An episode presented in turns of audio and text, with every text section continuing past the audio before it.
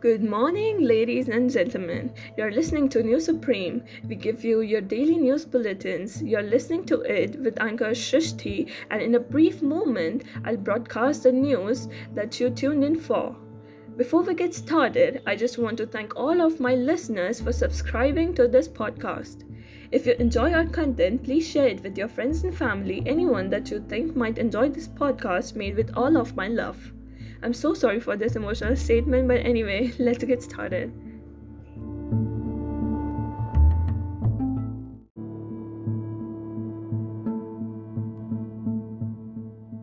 Ideologies pose security risk. Hong Kong leader seeks monitoring teens. Carrie Lam, the leader of Hong Kong, warned on Tuesday that ideologies constituted a threat to national security and she encouraged parents, schools, and religious leaders to monitor youth's behavior and report those who disobey the law to the authorities. Since China's adoption of a comprehensive national security law and modifications to its political system last year to curb democratic participation and expel anyone deemed hostile to Beijing, the financial metropolis has taken a fast authoritarian turn. Lam voiced her displeasure with some citizens mourning the murder of a 50 year old man who stabbed a police officer before killing himself on July 1. The former British colony's restoration to Chinese authority and the Chinese Communist Party's senatorial. The most notable government critics have been imprisoned or fled abroad since the security bill was enacted. Critics claim that the act has crucial and the city's broad range of rights and liberties, while supporters claim that it has brought stability back to the city. Legal concepts should not be allowed to permit through the public education, broadcasting, arts, and entertainment, glorifying violence and clouding the public conscience. Lam stated.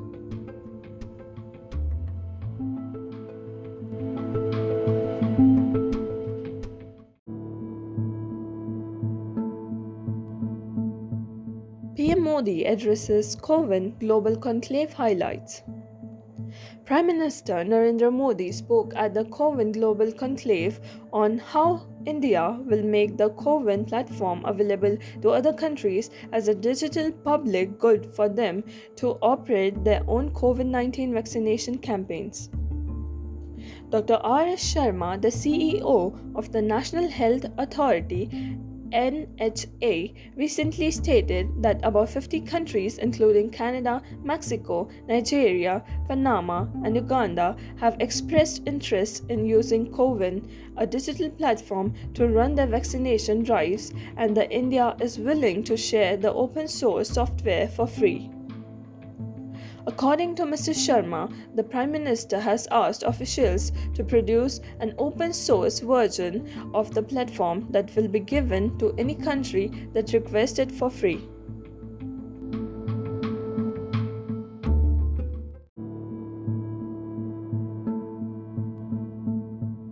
PM Modi addresses CoWIN Global Conclave highlights. Prime Minister Narendra Modi spoke at the CoWIN Global Conclave on how India will make the CoWIN platform available to other countries as a digital public good for them to operate their own COVID 19 vaccination campaigns. Dr. R. S. Sharma, the CEO of the National Health Authority, NHA recently stated that about 50 countries, including Canada, Mexico, Nigeria, Panama, and Uganda, have expressed interest in using CoWIN, a digital platform, to run their vaccination drives, and that India is willing to share the open source software for free. According to Mr. Sharma, the Prime Minister has asked officials to produce an open source version of the platform that will be given to any country that requests it for free.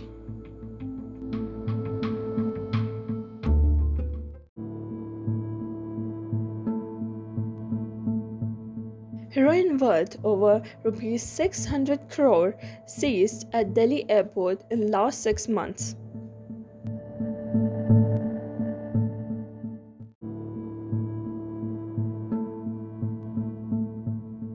heroin worth over rupees 600 crore seized at Delhi airport in last 6 months.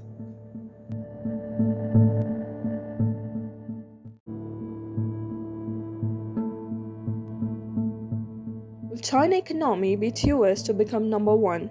Well, it will never happen. Here's why. Few questions are more important whether for executives looking for long term profits, investors weighing the dollar status as the world's reserve currency, or generals planning for geopolitical flashpoints.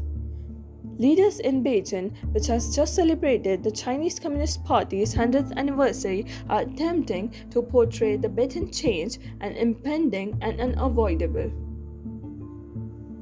The Chinese country is marching towards a grand rejuvenation at an irresistible pace. President Xi Jinping stated this last week.